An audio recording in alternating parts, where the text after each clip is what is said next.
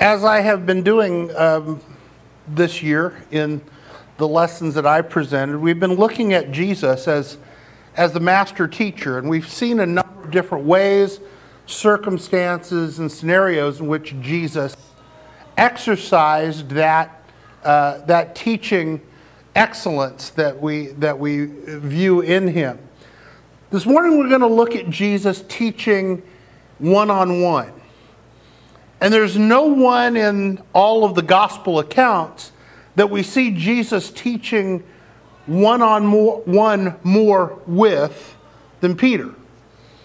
Peter, who of course was probably the, the most prominent, certainly the most vocal of the disciples that Jesus gathered around him.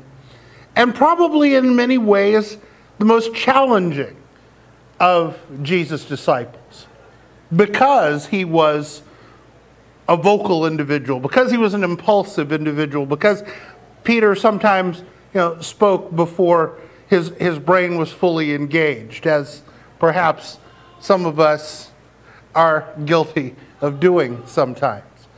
You know, I often look, you know, when we think about the two most prominent of the apostles in the New Testament, Peter and Paul. You know, I always look at Paul. Paul is the person I wish I was. Peter is the person I probably am.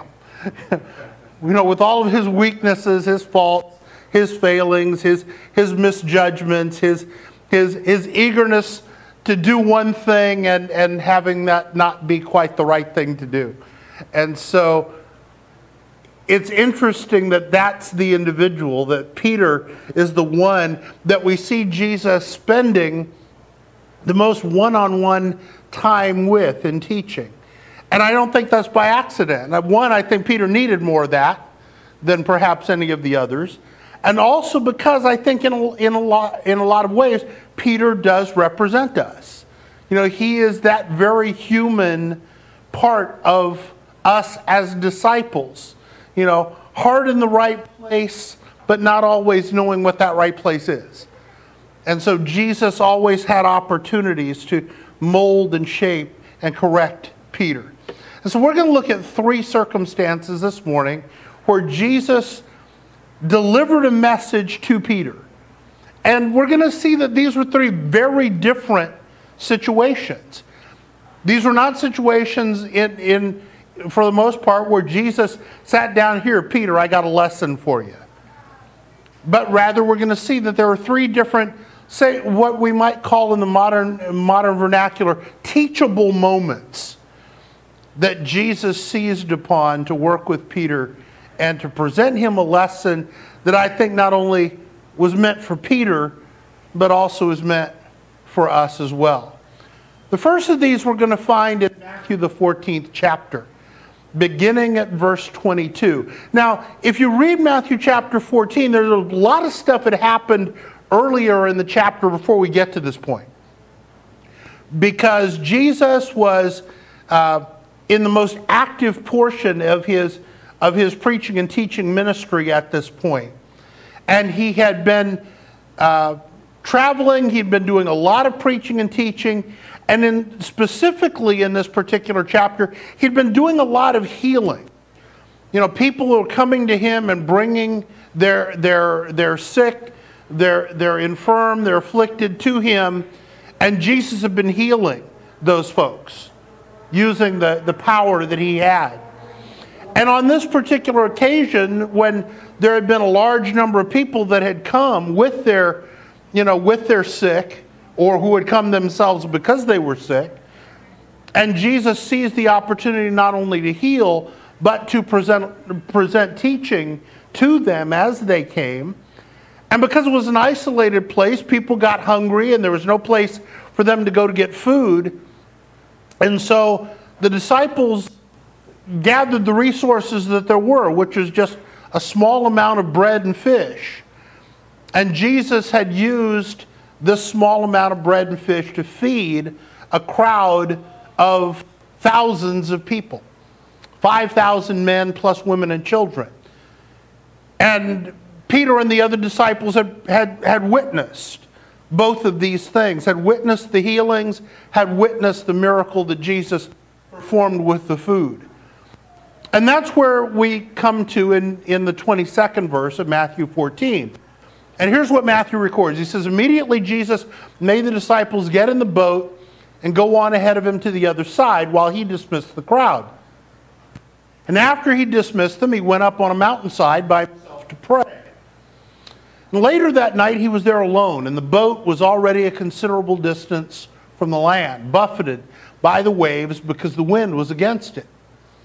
And shortly before dawn, Jesus went out to them, walking on the lake. And when the disciples saw him walking on the lake, they were terrified. It is a ghost, they said. And they cried out in fear. But Jesus immediately said to them, take courage. It is I, don't be afraid. Lord, if it's you, Peter replied, tell me to come to you on the water. Come, Jesus said. And Peter got out of the boat and walked on the water and came toward Jesus. But when he saw the wind, he was afraid. And he began to sink. He cried out, Lord, save me! And immediately Jesus reached out his hand and caught him. You of little faith, he said, why did you doubt?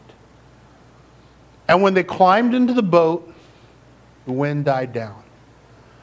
And those who were in the boat worshipped him, saying, truly, you are the Son of God.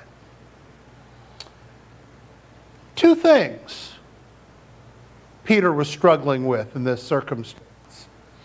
First of all, Peter had a crisis of faith. He looks out on the water, he sees Jesus walking on the water in the midst of this, in the midst of this storm. Here comes Jesus walking on the water. And Peter says, Lord, if that's you, now, Peter knew who Jesus was. It wasn't as though Peter had never seen Jesus before. It wasn't like Peter was like, huh, wonder if that's Jesus. Peter certainly knew that this was Jesus. What Peter was reacting to was Jesus was walking on water, which he had never seen before.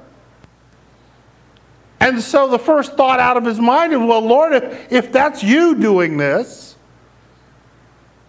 which again is kind of an interesting thing. Because earlier that day, Peter, along with the other disciples, had seen Jesus miraculously healing a multitude of sick people and feeding a crowd of thousands with a very small amount of food. So it's not like Peter didn't know Jesus could do stuff other people couldn't do. It was not as though the idea that maybe Jesus could walk on water should have seemed necessarily like an impossible thing. Somebody who could miraculously heal multitudes of sick people and feed a crowd of thousands with a small amount of food might just be able to do anything. But Peter's faith hadn't quite gotten up to that level yet. Because this was a new thing. Jesus now walking on water. And so Peter's like, well, Lord, is, is that really you? Can you really do that? Is that really possible? Peter's faith, despite all of the things he'd seen, was still struggling with that. And then the next thing he says, Lord, if it's you, tell me to come to you on the water. It was not enough for Peter to say, Lord, just confirm for me that that's you, and I'll be good with that. It wasn't enough for Peter to simply witness the miraculous power that Jesus had. Lord, tell me to come to you on the water. All of a sudden, this whole miraculous power thing seemed pretty cool to Peter. And he was like, I sure would like to get in on that. And since I'm closest to Jesus of all of his disciples, maybe he would give me some of that power too. So Peter doesn't just say, Lord, just holla back and, and let me know that's you.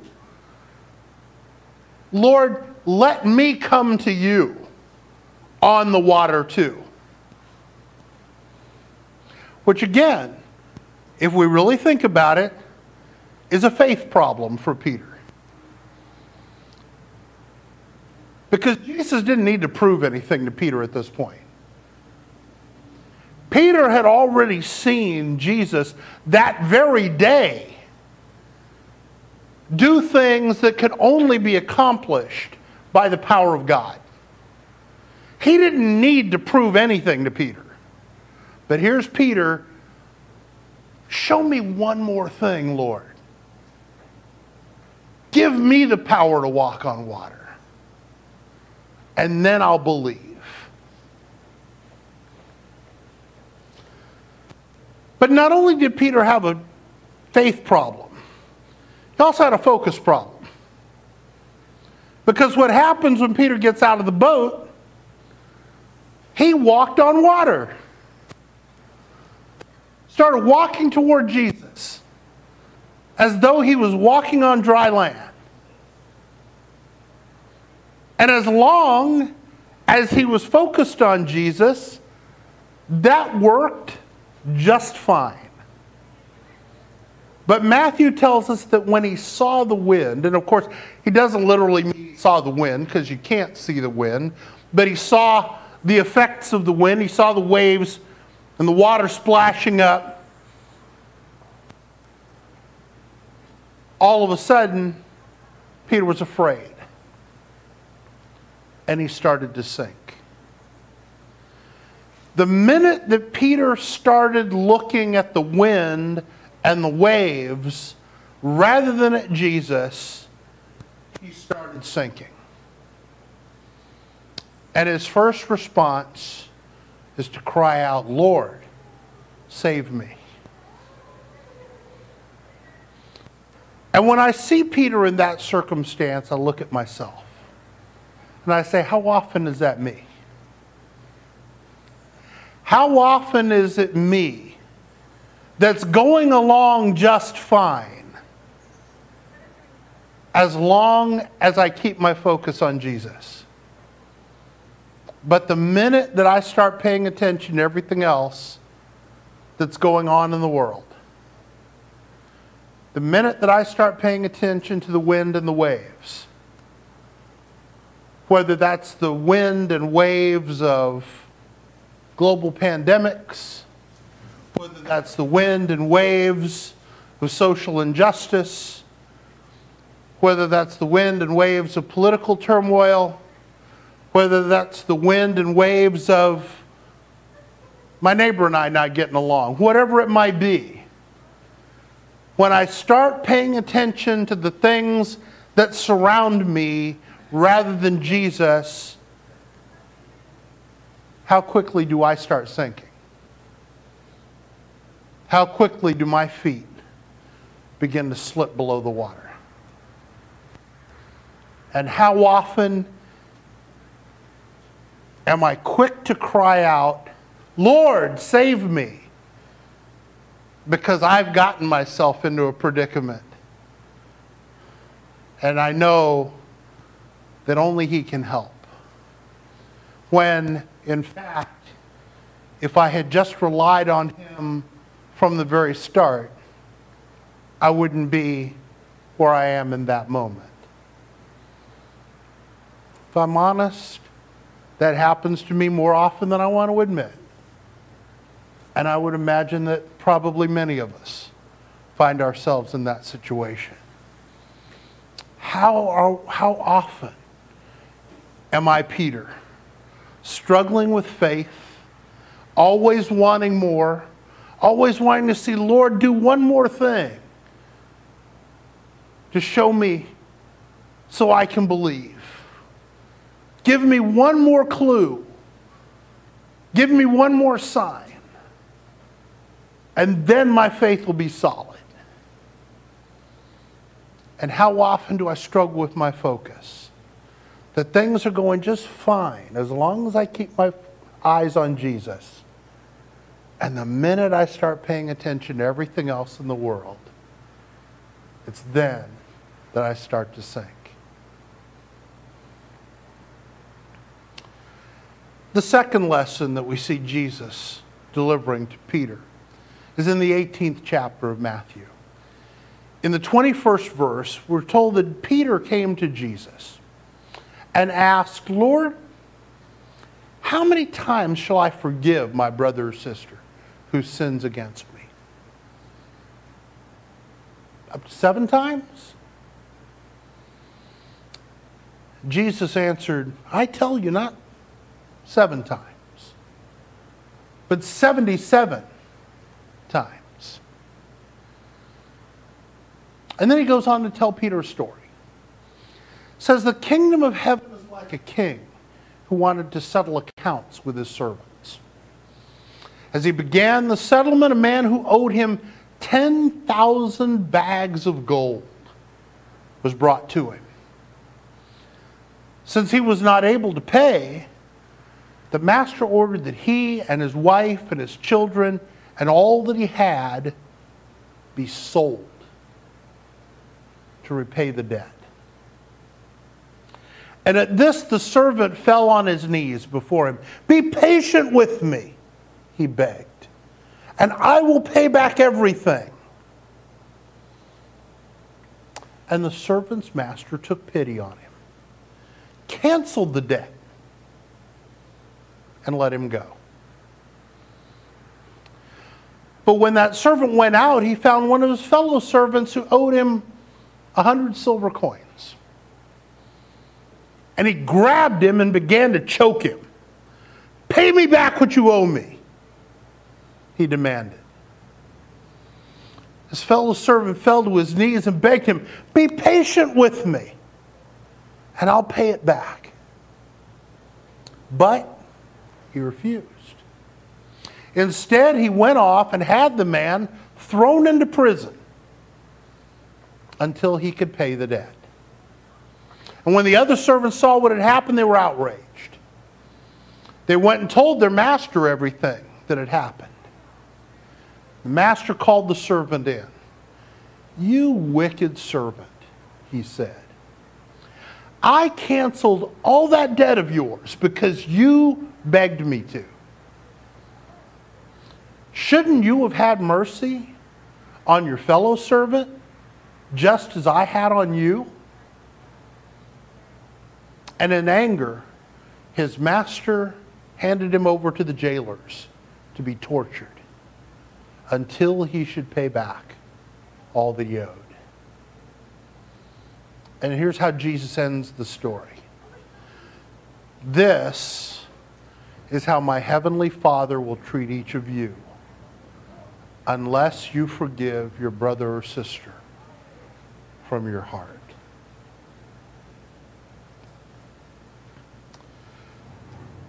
Peter made two mistakes. His first mistake was pretty obvious. He thought forgiveness had limits. Lord, how, how many times should I forgive my brother or sister? Seven times? Peter probably thought that was pretty generous. Yeah. Man, if I forgave somebody seven times, I have gone above and beyond. Seven times is a lot. But Jesus' response shows that forgiveness, true forgiveness, is without limit. He said, I tell you, not seven times, but seventy-seven times. And by that, Jesus isn't really saying, okay, you just need to count higher, Peter. He's really just saying, forgiveness needs to multiply. The amount of forgiveness you think is enough, multiply that by much more.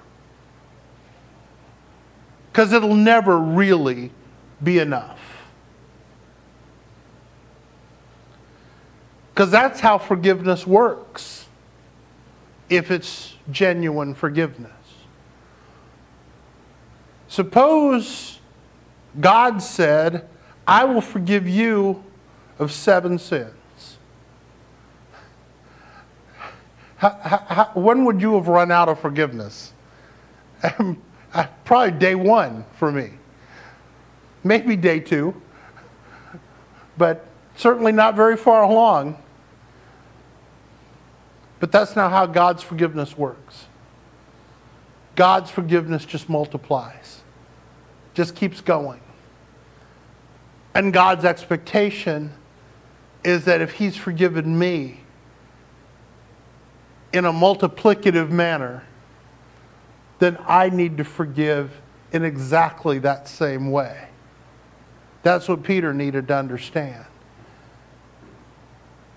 Peter, God is not keeping track of how many times he forgave you. Neither should you be keeping track of how many times you've forgiven a brother or sister who's wronged you. Now that's that's that's the obvious mistake Peter made. We can see that pretty clearly. But the less obvious mistake is the one that got Peter to that point. The less obvious mistake is not that Peter was trying to count up forgiveness and put a cap on it. The less obvious mistake is what drove him to that wanting to do an accounting. And that is that Peter didn't really understand being grateful for forgiveness. Didn't really embrace the forgiveness that he was receiving through God's grace and mercy. And therefore needed to hear the story that Jesus told. Because in that story, the servant who comes to the master owed a massive debt. ten thousand bags of gold. He wasn't paying that off in ten thousand lifetimes, which is the point. He owed a debt he could not pay, ever. And what he asked for was, please be patient with me until I can pay it back. But what the master does instead is not say, okay, I'll wait. What the master does is cancels the debt. He doesn't say, okay, I'll wait until you've got the ten thousand bags of gold and I'll collect then. Or I'll put you on an installment plan and you can pay me one bag of gold a year.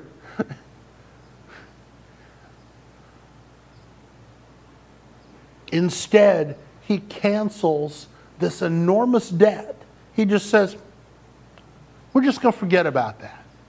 We're going to pretend that never happened. The servant got more mercy, not only than he asked for, but than he could have imagined was possible. There's no way when he walked in there that he could have expected that the master was just going to say, okay, forget about it. He was just hoping to get a little more time. And instead, what he got was freedom. Absolute freedom from that debt. And yet, he goes out and he runs into another servant who owed him, relative to his own debt that had just been forgiven, a small amount, one hundred pieces of silver. Not, not a debt. not, not nothing. But compared to ten thousand bags of gold, a drop in the bucket. And yet, having been forgiven this great weight of debt, entirely and completely, he could not see his way clear to forgive the debt, relatively small one, that his fellow servant owed to him, but instead had the man thrown into prison until he could pay. Why did he do that? Because he didn't appreciate the gift of forgiveness. He did not appreciate the gift of mercy that he had received. He was not grateful for his forgiveness. And what Jesus is saying to Peter by making Peter sit through that story is, Peter, that is you. The reason that you're coming to me asking me how many times do I have to forgive somebody is because you are not grateful for the forgiveness that God has given you. Because, Peter, God is not keeping track, and if he was, you'd have run out on day one.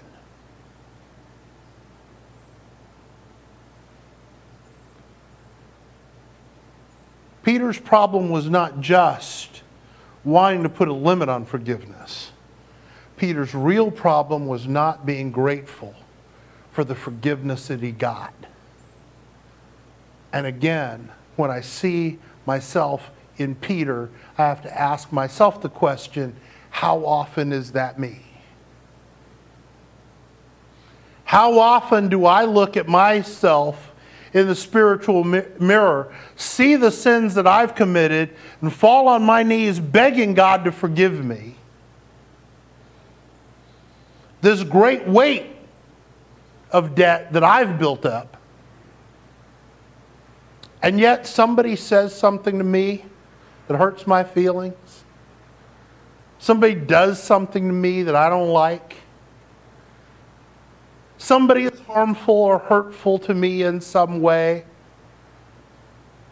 and I want to throw them in prison until they make that right. Not literally, but you know what I'm saying. And why do I do that? Because I'm not grateful, as I should be, for the mercy I have received. Because if I was, I would be eager to extend that same mercy to those who owe me.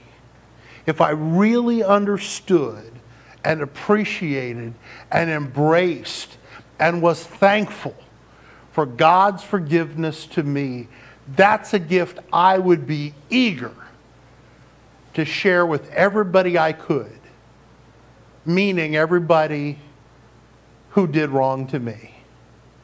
And the reason I failed to do that, invariably, is because I forget how much I've been forgiven, how great that debt was. And God didn't just say, I'll give you more time to pay it off. He canceled the debt. Peter needed to learn that lesson. That's a lesson I still need to learn sometimes. The third lesson that Jesus teaches Peter, and these are not the only three, they're just three that we chose, actually happens after Jesus' resurrection. Because Jesus wasn't yet done teaching Peter, even after he had died on the cross and come back. He still had more for Peter to learn. In John the twenty-first chapter, the week following Jesus' second appearance to his, to his disciples, Peter had gathered several of the others and said, let's go fishing. because that's what they did. You know, Peter was a fisherman. That was the life he knew. And with Jesus now apparently out of the picture, and yet they knew that something else was coming and didn't yet know what that was, Peter said, well, I'm going to go fishing. Come on if you want to go. They went out, didn't catch any fish all night. Jesus showed up and said, you might try fishing over here. And they caught over one hundred fifty fish. So many fish that the nets couldn't hold them. And after they had pulled the fish up and gotten the boats out of the water and had prepared a meal and Jesus had eaten with them, here's what John records. He said, when they'd finished eating, Jesus said to Simon Peter, Simon, son of John, do you love me more than these? And by more than these, he doesn't mean, I don't think, more than these other guys. He meant more than these things, the boats, the fish, the trappings of your former life, the life that you've ostensibly left behind to serve me, but now you're seizing the first opportunity to go back to. Do you love me more than these things? And Peter, of course, always quick to respond, yes, Lord, you know I love you. And Jesus said,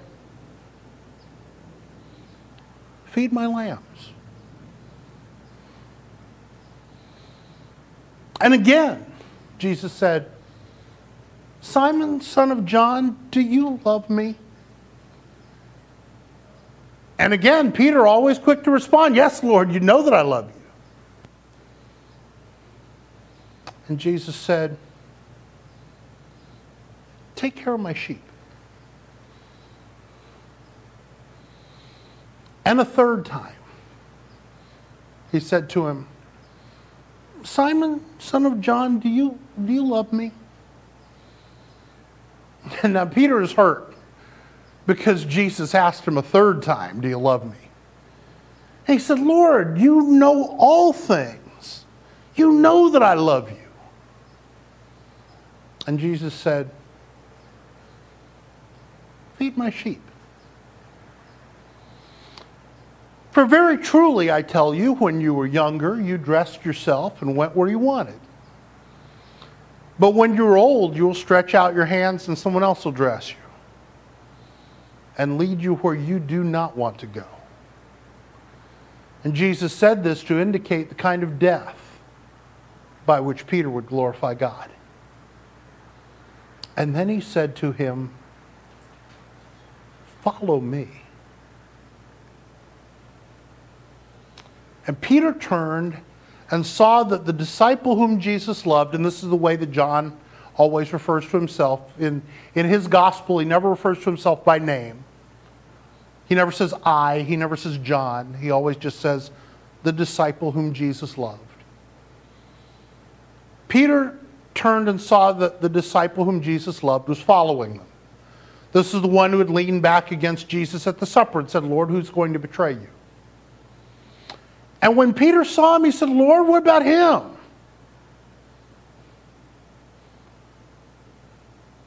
Because Peter got the idea of what Jesus was saying in that other thing. He got that message. Well, if I'm going to have to die, Lord, what about John? And Jesus said, if I want him to remain alive till I return, what's that to you? You must follow me. And John said, because of this, rumor spread among the believers that this disciple would not die. But Jesus did not say he would not die. He only said, if I want him to remain alive till I return, what's that to you?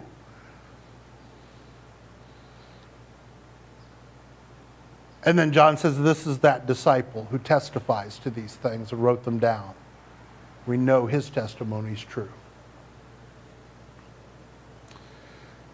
What was the message Jesus was trying to get across to Peter in this kind of odd conversation? three times, Simon, do you love me?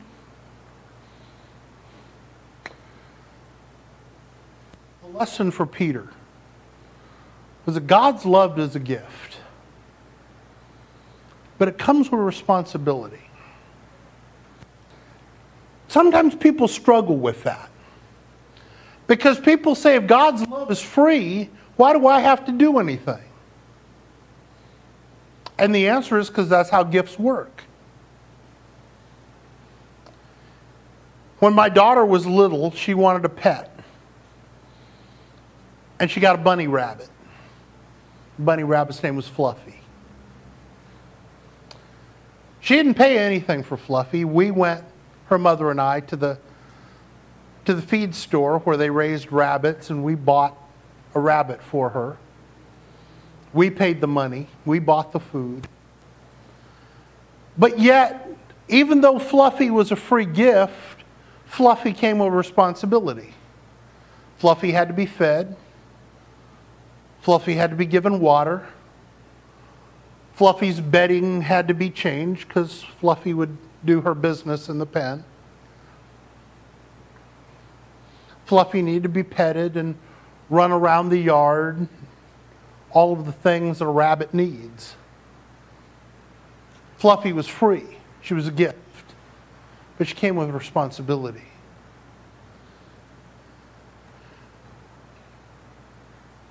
As parents, you may have given or may someday give your children a car. It's a gift. Not going to charge them for it. But you know that gift comes with responsibility. They have to put gas in the car. They have to maintain it. They have to drive it responsibly. They'll eventually have to pay registration on it, have to pay for their own license fee someday. There are responsibilities that come with having a car. Even if you get one for free, it's a gift, but it comes with responsibility. That's how gifts work.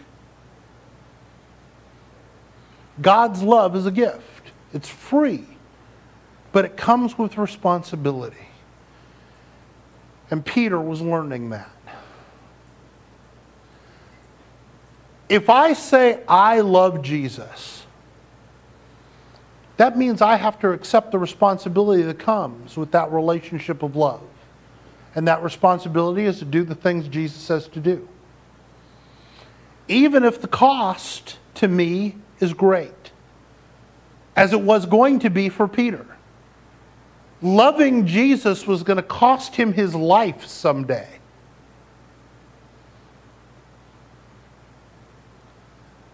Love was free, but it came with responsibility.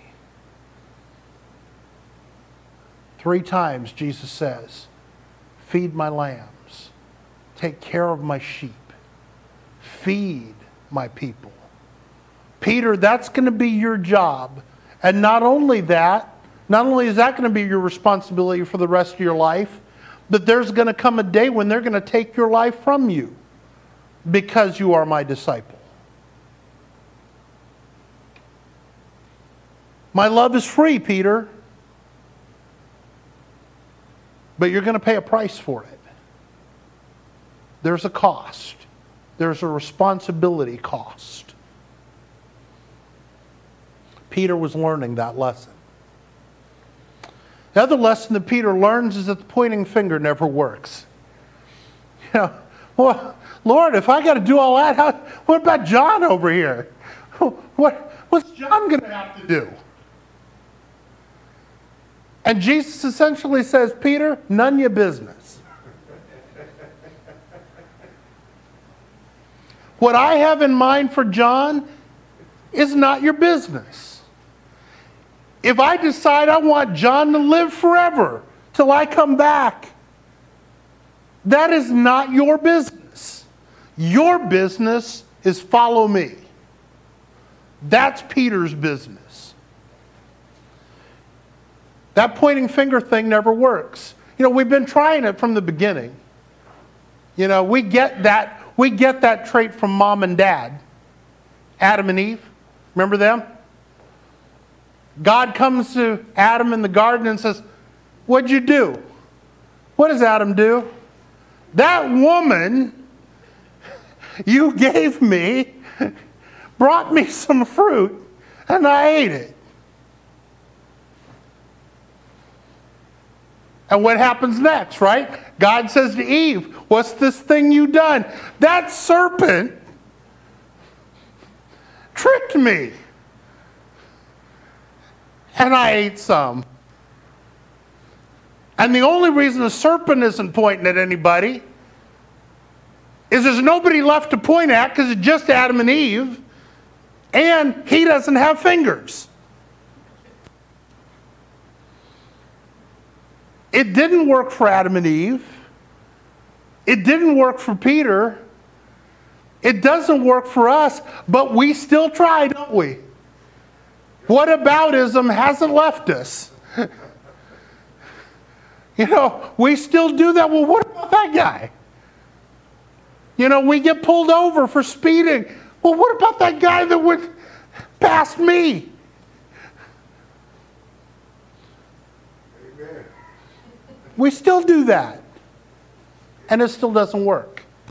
Peter was learning that lesson too. He was learning my responsibility to the Lord is entirely mine. It's not for me to question what somebody else is or should be doing. And that's a thing that we sometimes forget as disciples. Because sometimes it's easy for me to say, "Man, I'm doing so much. That person's not doing anything." And you know what the Lord says to me when I think that? "None your business." That's what he says. My relationship with that disciple is between them and me. You do what you're supposed to do. That's what you're responsible for. You do all you can do. And let me worry about that person.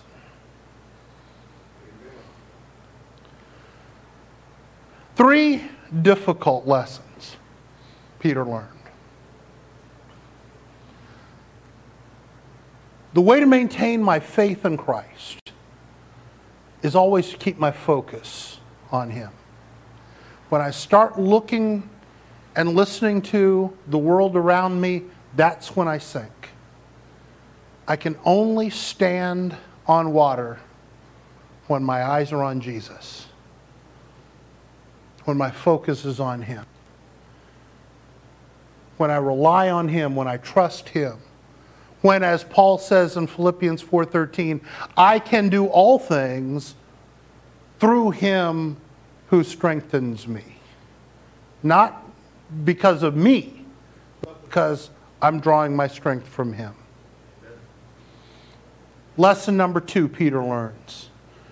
Accepting God's forgiveness without limits requires me to forgive without limits. If I expect God to keep forgiving me every time I turn up, say, "Lord, I did it again." And He doesn't say, "Well, sorry, you got up to seven times. You're out of forgiveness." He never does that. And therefore, I can't do that with others. If I am truly grateful for the forgiveness I get, I have to be equally generous with the forgiveness I give. Amen. And the third lesson. The love of the Lord is free, but it comes with a responsibility. And I can only show that I love the Lord by upholding that responsibility. Go read John chapters thirteen, fourteen, and fifteen, where Jesus, on the night that He was about to be betrayed, talks to His disciples. How many times during those three chapters does He say something along the lines of, "If you love me, keep my commandments. If you love me, do what I tell you to do." Because that's how we demonstrate love. Not with words, not by "I love you, Jesus."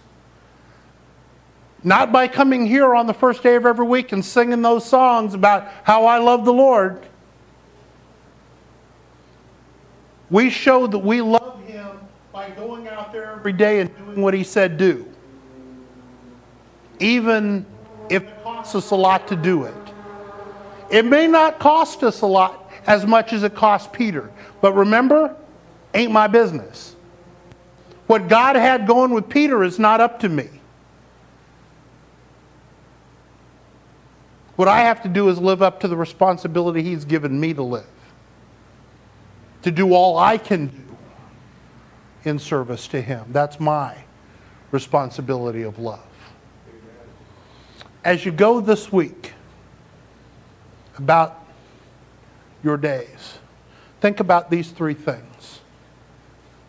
Think about how much your faith depends on your focus. Think about how much your strength in Christ depends on your paying attention to Him. And determine you're going to pay more attention.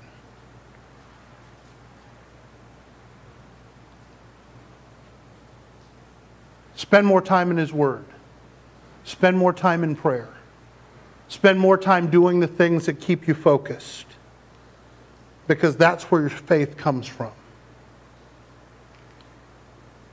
Reflect on the fact that the forgiveness you've been given is boundless. God never says you've run out. No mercy for you today. And if you really are thankful for that gift, be giving of forgiveness to those who wrong you. Stop holding those grudges. Stop holding back that, yeah, but I remember that time you said that. Let that go. God's forgiven everything you ever ever thought, said, or did if you're in Christ. Stop holding that against others. And thirdly, remember that God's love comes with responsibility. And if you love Him, then find ways to exercise that responsibility as you go about your week. Think about these lessons. Let Peter's shortcomings be the way that you overcome yours as he learned these lessons.